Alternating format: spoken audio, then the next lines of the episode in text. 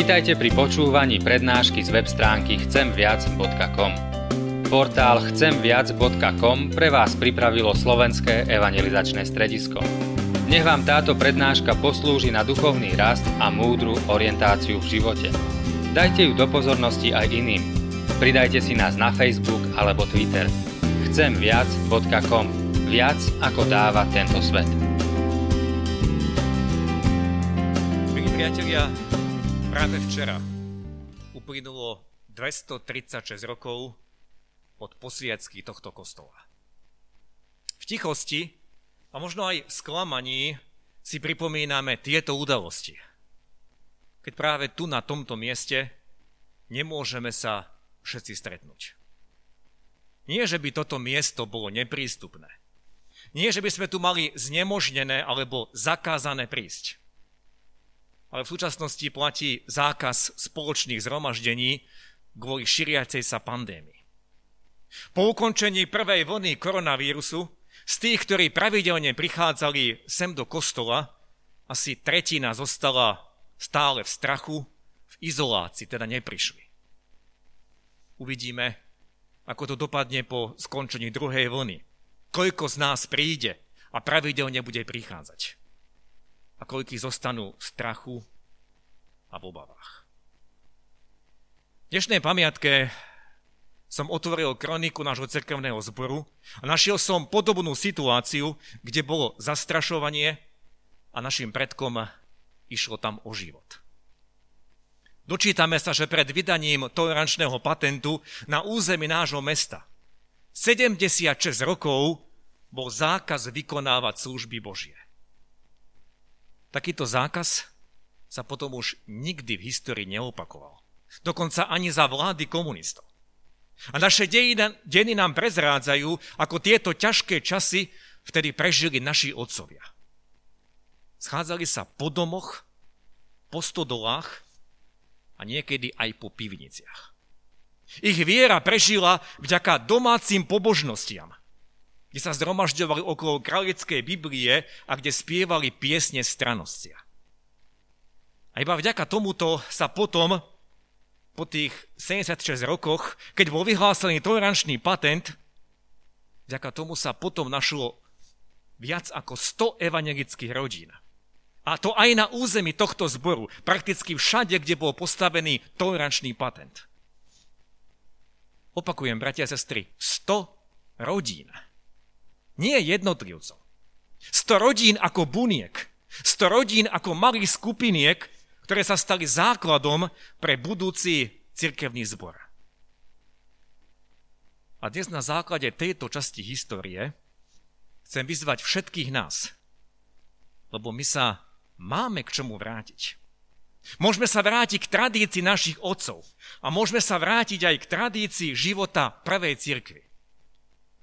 Lebo tak čítame v knihe Skutkov Apoštolov 2. kapitole, že oni deň po deň zotrvávali v chráme, to bolo jedno miesto stretávania a potom po domoch lámali chlieb a prijímali pokrm s plesajúcim a úprimným srdcom.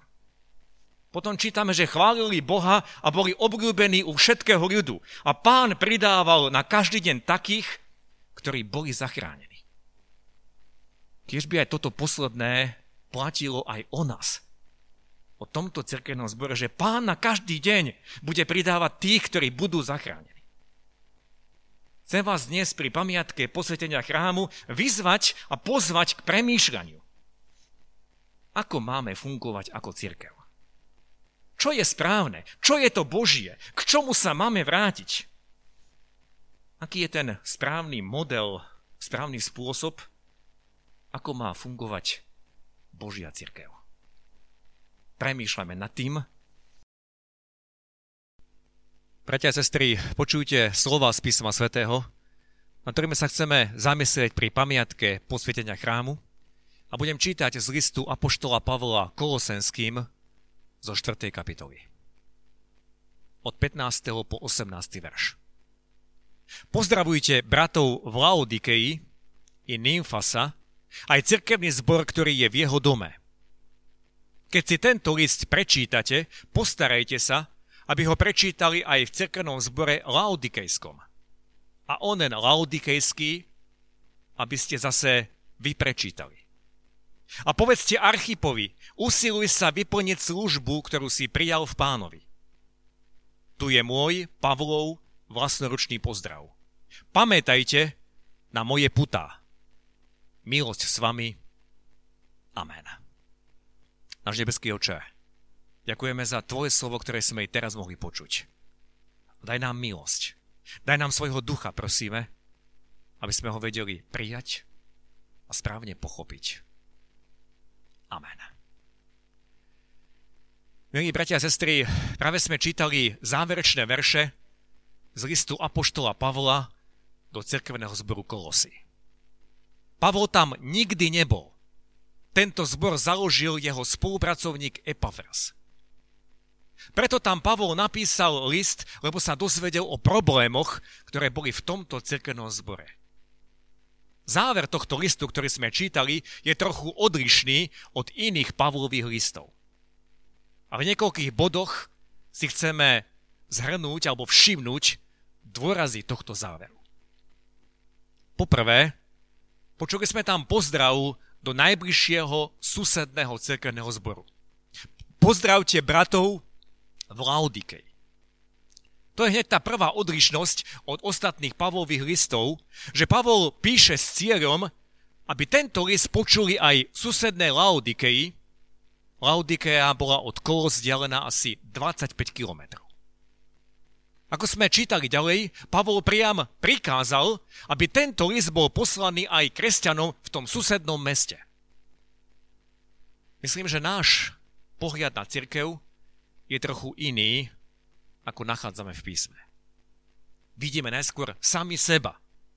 Ako by Boh mal hľadiť na tie všetky moje problémy a točiť sa okolo mňa. Potom možno na problémy v rámci mojej rodiny. Túžime, aby Boh slúžil nám. Potom dokážeme vnímať ešte aj bratov v rámci nášho cerkevného zboru. Ale čo tí iní? Čo ostatné cirkvy, ktoré sú v našom meste? Čo ostatné cekrevné zbory, ktoré sú v tesnej blízkosti aj toho nášho zboru, nášho mesta? Nie sme tu sami. Svet sa netočí iba okolo nás. Božie srdce je tak široké. Boh túži požehnať všetkých. Nielen tých, na ktorých si my spomenieme. Myslím si, že Apoštol Pavol rozšíruje ten náš veľmi zúžený pohľad – my nie sme tu sami, ktorí vyznávame vieru v Pána Iša Krista ako Mesiáša. Za tým, ako povedal Pavol, pozdravte církev v Laodikeji, nemusíme vnímať iba pozdrav, ale aj výzvu. Pomôžte, dokážte lásku v praxi, ak treba. Ak treba, modlite sa aj za nich. Vedzte, že aj oni tam v Laodikeji sú vaši bratia. Slúžte si navzájom. Po druhé, v slovách, ktoré sme počuli, znel pozdrav konkrétnemu členovi cirkevného zboru a to nám hovorí o našej osobnej komunikácii. Čítali sme pozdravujte bratov v Laodikeji aj Nymfasa. Buď Nymfasa Pavol osobne poznal, alebo o ňom počul, keď ho takto osobitne spomenul spomedzi členov z Laodikej. Viete, keď počujeme alebo čítame nejaký pozdrav pre skupinu, ktorej sme súčasťou, poteší nás to, ale nie je to až také osobné, ak v, tej konkrét, ak v tom konkrétnom pozdrave by padlo to moje meno. Pavol na Nymfasa nezabudol. Osobne ho pozdravil. A som presvedčený, že to je výzva, aby sme aj najmä v tomto izolovanom čase si všímali osobitne jeden druhého aby sme možno cieľene napísali niekomu, o kom sme dlho nepočuli. Veď máme telefóny, máme mobily, máme sociálne siete, máme toľko technických výmožeností, nikto sa nemôže vyhovárať. Je to len naša lenivosť a naša ľahostajnosť, že nezavoláme, nenapíšeme, neozveme sa. Práva církev sa vyznačuje komunikáciou a hlbokými vzťahmi.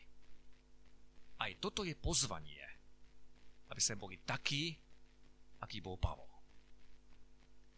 Po tretie, v tej správe v závere sme počuli o cerkevnom zbore, ktorý bol v dome toho Nymfasa.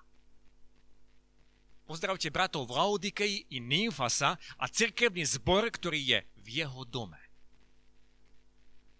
V tomto bode, milí priatelia, sa vraciame k úvodu, o ktorom, kde som hovoril, ako prežila viera našich otcov pred tolerančným patentom.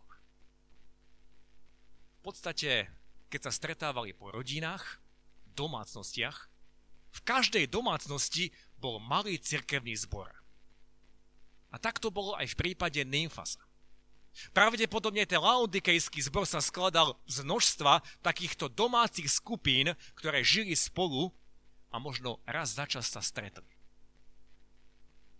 A však to najpodstatnejšie, o čom pán Ježiš hovoril, to sa dialo v tých malých skupinkách, Veď čítame u evangelistu Matúša v 18. kapitole, kde sa dvaja alebo traja zhromaždili v mojom mene, tam som medzi nimi. Toto sa dialo tam v Laodikei, po domoch. V každom dome, kde sa stretávali cir- kresťania, tam bol cirkevný zbor. A tak mi dovolte opýtať sa každého z nás, kto žije v domácnosti ešte s niekým, kto je veriaci. Je v tom našom dome je v tom tvojom dome taký malý cirkevný zbor? A ak tak nie je, čo tomu bráni? Čo tomu bráni, aby sme sa spolu modlili, aby sme si spolu otvorili písmo a čítali? Viete, vždy, keď mám rozhovory so snúbencami, so snúbencami pred sobášom, tak sa ich pýtam, zvyknete sa sami modliť? Takmer všetci prikývnú áno. A keď sa ich spýtam, už ste sa spolu vy dvaja modlili? Skúsili ste to niekedy? Takmer vždy dostávam odpoveď nie. A tak jedna z úloh, ktorú dám týmto snúbencom do budúceho stretnutia je skúste to. Je to vaša domáca úloha. Spolu sa modliť. A túto istú úlohu chcem dať dnes aj všetkým vám, ktorí ma počúvate. Ak žijete s niekým, kto je tiež veriaci, dnes, možno po tomto slove, možno dnes popoludní, možno dnes večer, sadnite si, otvorte písmo, čítajte a spolu sa modlite. Tam, kde sa dvaja alebo traja stretli, tam je Kristus prítomný. Tam je tiež malý cirkevný zbor. Po v tomto našom texte, ktorý sme čítali, sme počuli príkaz ohľadne listu, a jeho prístupnosti každému. Keď si tento list prečítate, postarajte sa, aby ho prečítali aj v cirkevnom zbore laudikejskom a onen laudikejský, aby ste zase vy prečítali. Už som zdôraznil, milí priatelia, že Pavlov záber bol širší ako ten náš. Túžil, aby to požehnanie, ktoré poslal do mesta Kolosy, mohli prijať aj v Laudikei a naopak. Ak dobre listujeme v Novej zmluve, list adresovaný od Pavla do Laodikei tam nenájdeme. Ak by niekto namietal, že predsa v knihe zjavenia Jána je takýto krátky list adresovaný do Laodikei, tak to nie je list od Pavla, ale to list od pána Ježiša. To znamená, tento list, o ktorom Pavol hovorí, existoval. Pavol ho napísal ale musel sa asi stratiť. Môžeme predpokladať, že existovali ďalšie listy apoštolov, ktoré sa nezachovali, a to z rozlišných dôvodov. Buď nevydržal materiál, na ktorom bol napísaný ten list, alebo kruté prenasledovanie v prvom storočí malo aj takéto následky, že tie listy sa zničili, listy sa pálili. Jednoducho Duch Svetý dovolil, dopustil, aby sme mali zachované iba to, čo máme v Novej zmluve. Ale čo chcem pri tomto zdôrazniť, Pavol tam prikazuje, postarajte sa. Postarajte sa o to, aby všetci počuli tento list aj ten druhý list. Píšem to všetkým. Nikto z cirkevného zboru nesmie byť vynechaný. A ešte prísnejšie slovo vyjadril apoštol Pavol v liste 1. prvom liste Tesalonickým 5. kapitole, kde čítame Zavezujem vás menom pánovým, aby ste dali prečítať tento list všetkým bratom. Keď dnes uvažujeme o cirkevnom zbore, o chráme, o mieste a spôsobe stretávania, aj tieto Pavlové príkazy nám kladú možno nepríjemné otázky. My sme si už zvykli na to, že kázané Božie slovo nedelu čo nedelu počúva len okolo 12-13% z celkového počtu nášho cirkevného zboru. A pritom si povieme, áno, nemôžeme nikoho nanútiť a pritiahnuť ho, prinútiť, aby šiel s nami a počúval. Ale dovolte otázku, ako je to s tými, ktorí patria do tej mojej rodiny? Ako je to s tými, ktorí patria do môjho okolia a tiež sú časťou môjho cirkevného zboru? Ako sa snažím o to, aby slovo, ktoré pán posiela, ktoré on poslal a stále posiela, aby to slovo sa dostalo ku každému, komu je určené. A opäť zistujeme, že tento Pavlov príkaz odhaluje našu biedu ukazuje, že o toto nezápasíme. Potom to netúžime, aby to Božie slovo počul každý. Po piaté, tento záver listu Apoštola Pavla ukazuje, že každý má svoje miesto a svoju službu v spoločenstve. Čítali sme zvláštny príkaz, povedzte Archipovi, usiluj sa vyplniť službu, ktorú si prijal v pánovi. Vykladači novej zmluvy nevedia presne určiť, o akú službu išlo.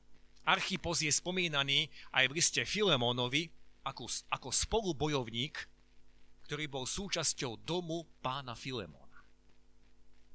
Tí prví čitatelia tohto listu vedeli, o akú službu išlo. Pravdepodobne sa týkala celého zboru. Ale táto zmienka, milí priatelia, nám počiarkuje zásadu, že každý cirkevnom zbore má mať svoje miesto. Cirkevný zbor nie je ako divadlo, kde na jednej strane je mnoho divákov, a teda aj mnoho kritikov, a na tej opačnej strane je len zo pár tých, ktorí slúžia. Každý má mať svoje miesto. Možno tým, že si všimneš niekoho nového, kto tam prišiel, prihovoríš sa mu, zaujímeš svoje miesto, ktoré ti Pán Boh dal. Možno tým, že sa za niekoho budeš modliť. Možno, že tým, že budeš nahlas spievať a nespolahneš sa, veď nech ten spev ťahá niekto iný.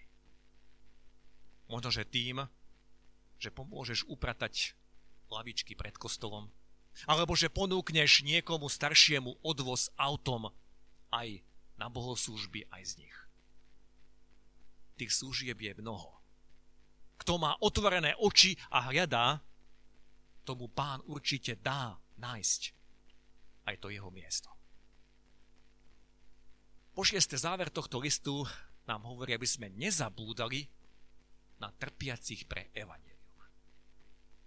Počuli sme Pavlové slova, tu je môj Pavlov vlastnoručný pozdrav, pamätajte na moje púta. Okrem toho záverečného podpisu, tak to môžeme povedať, Pavol pripomenul svoj stav. Nesťažoval sa pritom. Iba chcel, aby pamätali, že všetko, čo im napísal, nepísal z príjemného miestečka, ale píše to ako ten, kto bol uväznený. V inom liste Apoštol Pavol napísal napomenutie a povzbudenie, 2. Timoteovi čítame, pre evanelium trpím až po okovy ako nejaký zločidec, ale Božie slovo nie je v okovách. A celé dejiny nám svedčia o tejto pravde.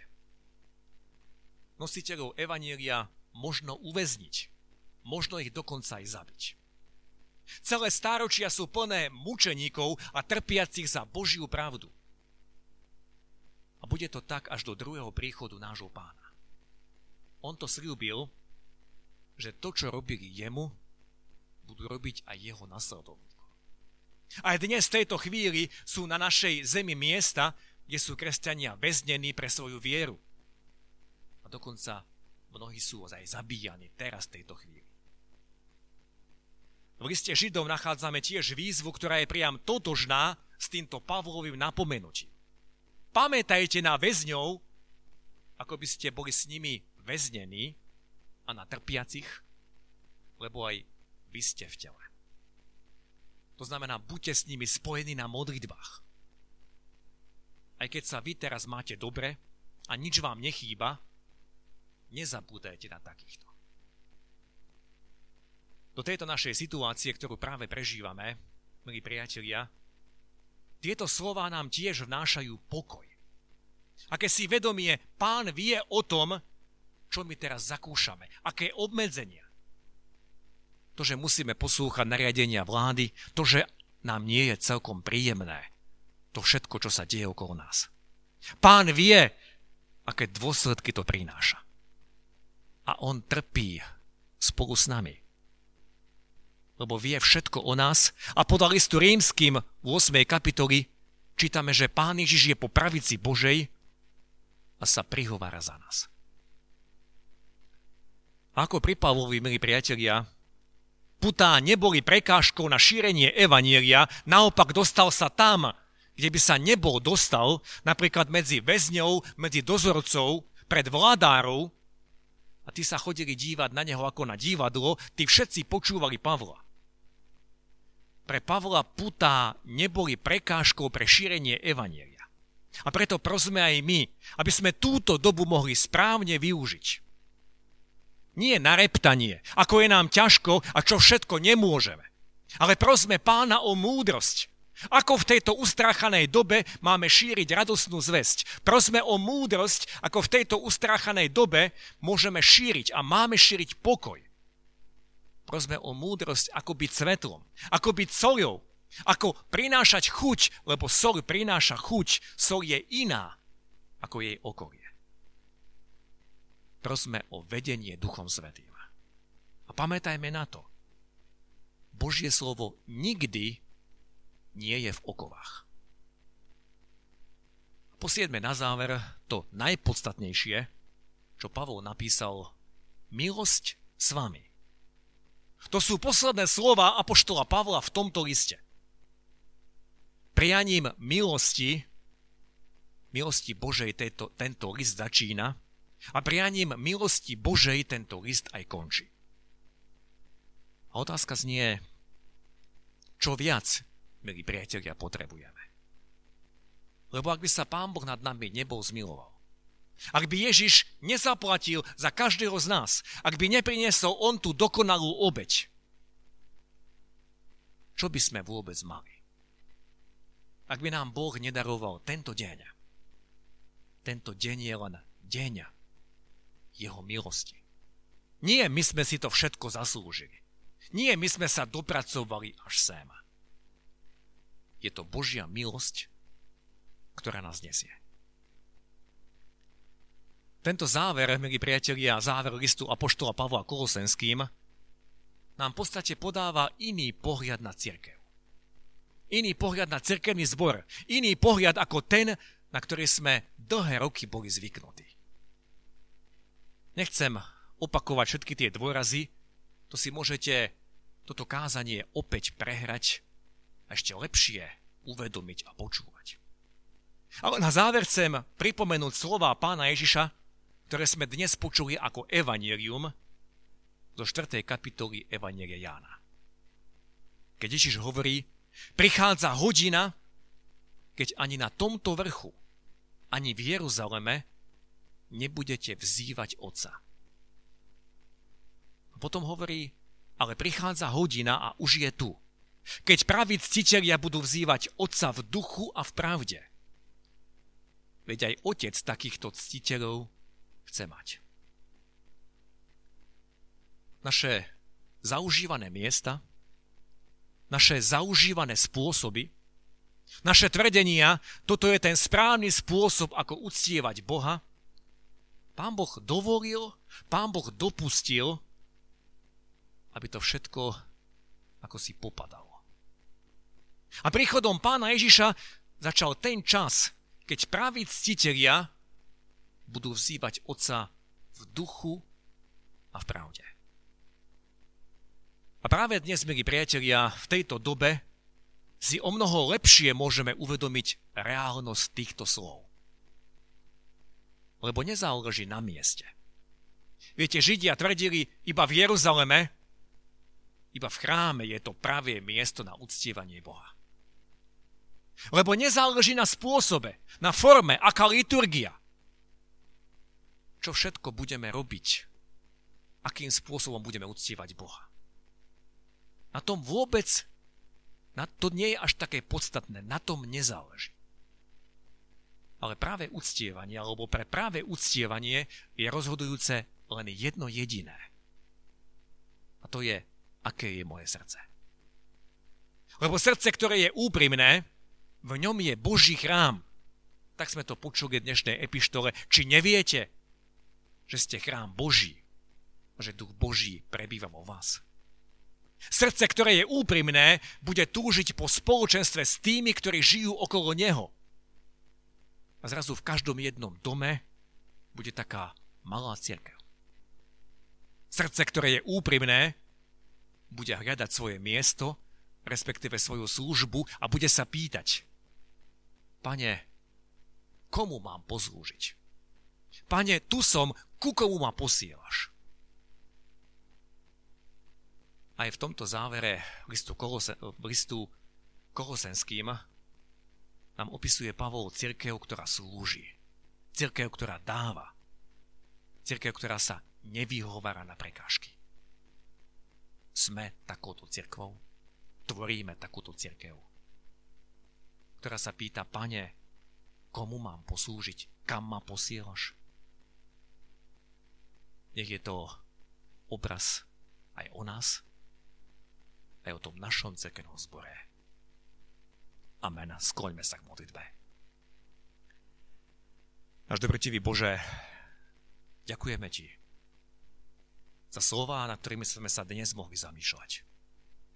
Za slova, ktoré napísal Pavol.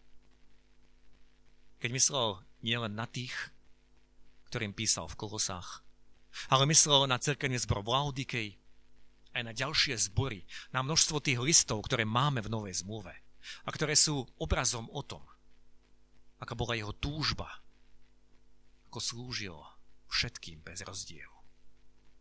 Pane, rozšír aj tie naše často veľmi zúžené obzory. Ďakujeme ti, že poznáš každého jedného z nás. Ďakujeme ti, že každému jednému z nás si dal presné, špecifické miesto. Nie len v našich rodinách, ale aj v našom zbore. Aby sme si slúžili. Aby v našich rodinách boli tiež tie malé bunky, keď si nám dal príklad aj tých našich otcov, keď sa pred toleračným patentom mohli stretávať a budovať vo viere. Daj nám tú milosť, aby aj teraz v tomto čase, keď sa nemôžeme stretávať spolu, v každej jednej rodine, mohol byť taký malý cerkevný zbor.